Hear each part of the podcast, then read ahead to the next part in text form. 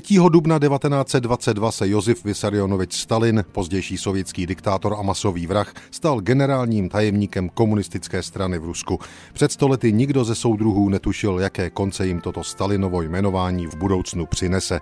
Podle matriky se původním jménem Josif Džugašvili narodil v gruzínském městě Gory 18. prosince 1878. Bohoslovecký seminář nedostudoval a krátce po dovršení 20 let se stáhl do politického podzemí.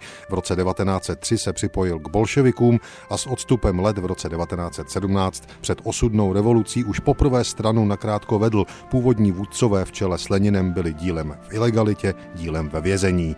Poté, co bolševici v Rusku násilím převzali moc, se Stalin v Leninově nové vládě stal komisařem pro národnostní otázky, poté během občanské války i vojevůdcem a generálním dodavatelem obilí. Už v těchto prvních funkcích projevoval krutost a brutalitu. Od roku 1921 byl Stalin až do své smrti členem politbyra, tedy kolektivního vedení bolševické strany.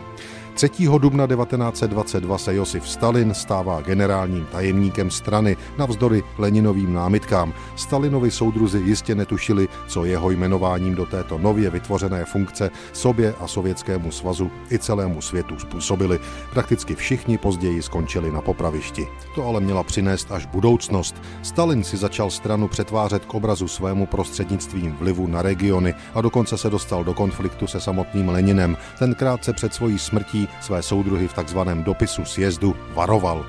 Soudruh Stalin jako generální tajemník soustředil ve svých rukou obrovskou moc a já si nejsem jist, že ji dokáže vždy dost dobře obezřetně užívat. Stalin je příliš krutý a tento nedostatek, který se jakž takž dá trpět ve styku mezi námi komunisty, nelze strpět u generálního tajemníka.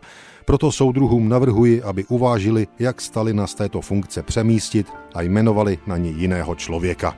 Stalin ale silou své brutální osobnosti i tento útok zvládnul, během 20. let upevňoval svoji moc a ve 30. letech i cestou poprav svých spolupracovníků byl už neomezeným diktátorem v Sovětském svazu. To už je ale jiná kapitola. Josifu Stalinovi to umožnil 3. duben 1922 a jmenování generálním tajemníkem komunistické strany v bolševickém Rusku. Byl jím až do 16. října 1952.